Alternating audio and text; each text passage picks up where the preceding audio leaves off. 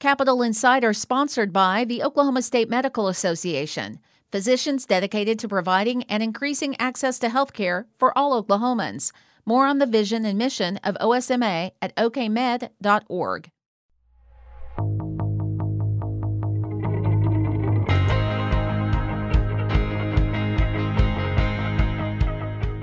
This is Capital Insider, taking you inside politics, policy, government, and elections in Oklahoma. I'm Dick Pryor with Quorum Call publisher Shawn Ashley. Our guest is Dr. Allyson Shortle, Associate Professor of Political Science at the University of Oklahoma. She is co author of the book, The Everyday Crusade Christian Nationalism in American Politics. Dr. Shortle, thanks again for joining us. Thanks for having me. This year's election cycle further solidified the Republican Party's hold over Oklahoma. Republicans won all statewide offices, held all seats in the U.S. Senate and U.S. House of Representatives, and expanded their huge majority in the Oklahoma Senate and lost only one seat in the Oklahoma House. Bottom line, Republicans again did very, very well. You did exit polling on election night. What did you learn from Oklahoma voters last Tuesday? Well, polling in Oklahoma City was really informative. Uh, my students were out serving as the official enumerators of the Oklahoma City exit poll in eight separate precincts. And we got to listen to a lot of voters as they were coming out of the polls. And the issues that they kept saying time and again that they cared about were classic issues that had nothing to do with partisanship. They were municipal issues. As such, the biggest issue that we kept hearing about was homelessness. And this was from voters who are both Republican, Democrat, Libertarian, Independent, it really didn't matter. They do not think that officials are doing enough about these types of issues. And they would like to see more of an effort, both in the local government as well as the state government, to provide resources to solve these types of issues of homelessness and affordable housing. I also heard a lot of voters talk about education as well as healthcare.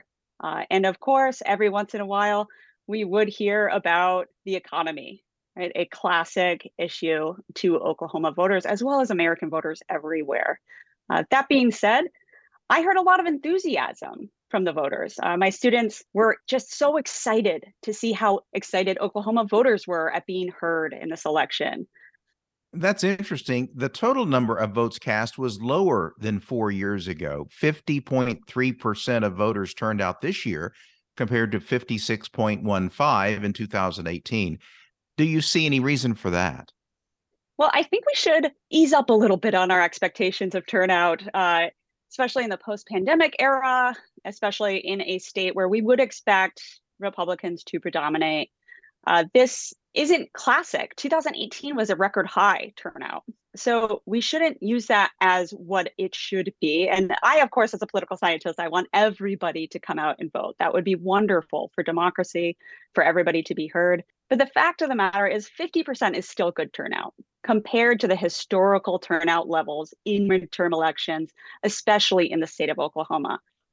Governor Stitt's 13.67 percentage point margin of victory over Superintendent of Public Instruction Joy Hoffmeister was 1.5 percentage points higher than his 12.1 percentage point victory over former Attorney General Drew Edmondson in 2018.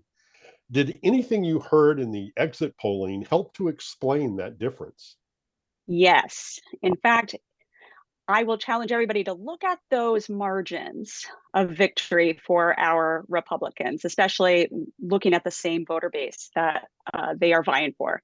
So if you look at Lankford, right, uh, if you look at even the Lieutenant Governor Pinnell, who is going up for election, you look at Mullin, these are Republicans who all won with 30 plus point margins. Stitt differs, right? We're only seeing half of that, not even. Uh, so, what explains that? I will just tell you to take this with a grain of salt because these are the digital responses. We still have half of the data to input here.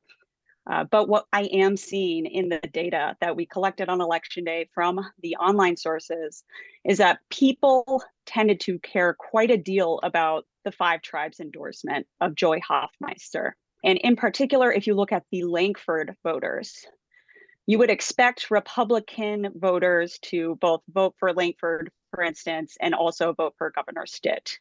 Uh, that wasn't a one to one. In fact, Lankford voters tended to split their vote for Joy and Kevin Stitt. Once we unpack those voters who were Lankford voters who did not vote for Stitt, we start seeing that the issue that really differed for those voters was the five tribes endorsement. They, interestingly enough, weren't necessarily citizens of tribes who were having these attitudes, but Oklahomans overall and Republicans of all races, sort of combined, had this view of if they did pay attention to that endorsement, if it mattered to them, then they were less likely to vote for Kevin Stitt.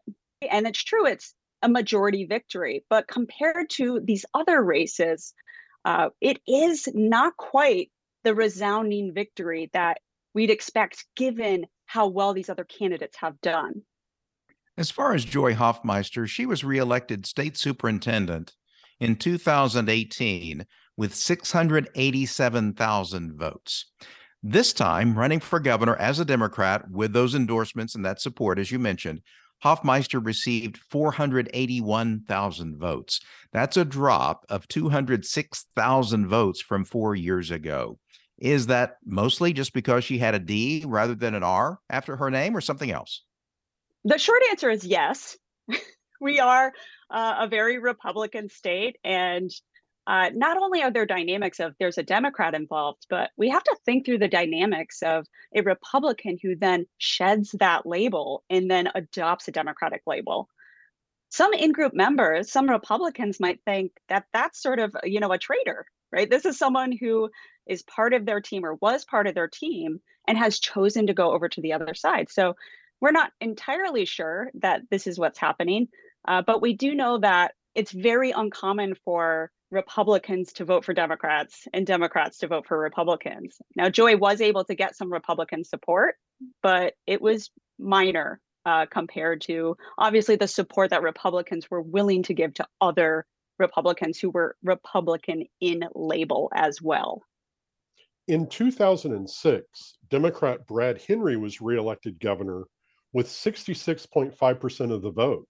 Since then, the Democratic nominee for governor has received 39.55%, 42.23%, 41%, and this year, as we've been talking about, Superintendent Hoffmeister received 41.78% of the vote. It looks like the 41 to 42% is the cap on what a Democrat can expect while Oklahoma Republicans have averaged in the 50% range. What happened to so dramatically flip the script? I will again start with a short answer. I think Jim Inhofe is a masterful strategist uh, who essentially orchestrated the Republican takeover of the state. Uh, I think also what is important to note is that you know it's not one person but one person can make a difference. And that was in, in my opinion jim and hoff's like uh, massive efforts to make sure that the right people were running that he was recruiting people into the offices um, and that he was also making sure that the democrats uh, who were retiring were going to go uh, in these new open races were going to face stiff challengers from the republicans that he recruited into those spots so I think largely it's been a massive coordinated effort on the part of the state Republican Party. Also, we have to just look at where we are in terms of the public opinion and what values Oklahomans share. Right. A lot of those values are religious values, they're moral traditionalist values. And as such, with the polarization nationally speaking, we have seen the turn of religious conservatives into the Republican Party solidifying in that base, whereas you're seeing much more seculars uh, and maybe non-Christians or, or Protest non-Protestants into the Democratic base. Right. So some of it's also following along the lines of this cultural distinction between Republicans and Democrats and the polarization trends that we're seeing nationally are also happening in Oklahoma to a degree, which has made the state even redder, essentially. Along those lines, Oklahoma is a prime example of the national electorate. Democrats do well in urban and some suburban areas, and Republicans dominate rural areas. It's like rural and urban voters live in two different worlds. In broad strokes, what is behind that? Well, there's a lot of things at play when we talk about urban versus rural.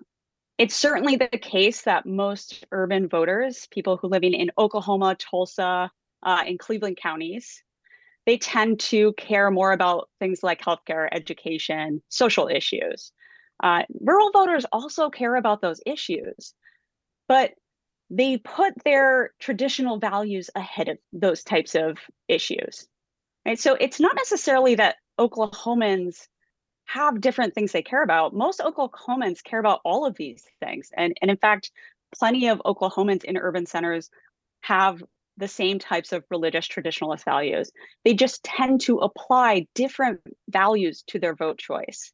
Uh, and partly that's just because of not only the social environment, uh, the fact that many people in cities require different services that maybe aren't available in rural Oklahoma, uh, but a litany of reasons. Now, I do want to caution against making too much of this distinction, though, because on any given issue, we've seen rural voters and urban voters, uh, they look sort of similar uh, in terms of where that split is. So we often want to make this distinction that, oh, rural voters were the ones, right, who were responsible for this. That's not very, that's not entirely true. When we look at how Joy Hoffmeister did in this election, for instance, uh, she could have done better in these urban centers, right? She did not, right? Why is that? Well, there's some of those same values at play in those urban centers. By that same token, there are plenty of rural voters that share these more liberal values, more progressive values as well. Uh, so I just want to caution against making this into rural versus urban because while that is true in this election, rural voters really showed up for those Republican candidates. There were plenty people in the urban centers that showed up for those Republican candidates too, and vice versa as you look at the early information you receive from the exit polling, do you see any lessons that pollsters and for that matter, the news media would do well to take away from this year's elections? I sure do, Shawn. I think going back to this idea of why do we get the polls wrong sometimes? Why are these predictions off? In the lead up to the election, Oklahoma received national attention because the race between Joy Hoffmeister and Kevin Stitt looked incredibly close uh, to some. And then other polls thought it looked very far apart, with Kevin Stitt having a wide lead. Uh, we didn't know what to make of that. Neither did the national news media.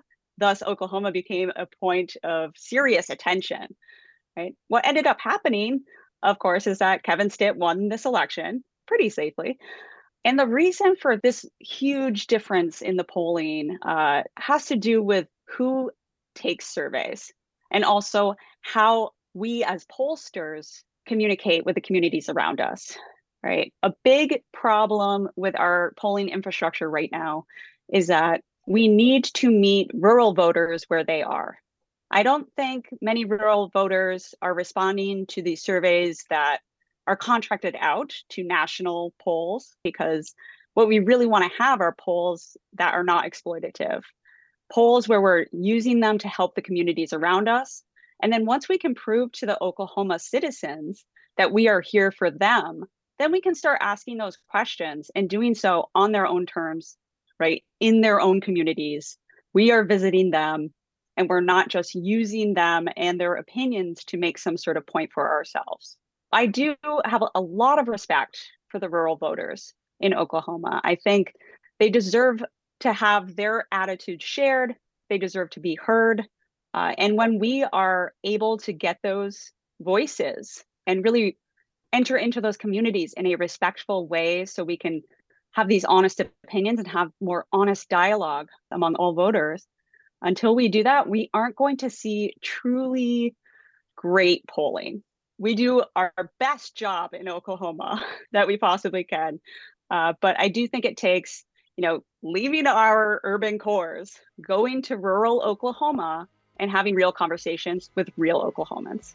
Something to think about as we head toward 2024. Dr. Allyson Shortle, Associate Professor of Political Science at the University of Oklahoma, thanks for joining us. Thanks for having me. Dr. Shortle is co author of the new book, the Everyday Crusade Christian Nationalism in American Politics. And that's Capital Insider. If you have questions, email them to news at kgou.org or contact us on Twitter at KGOU News and at Quorum Call Shawn. Until next time, with Shawn Ashley, I'm Dick Pryor.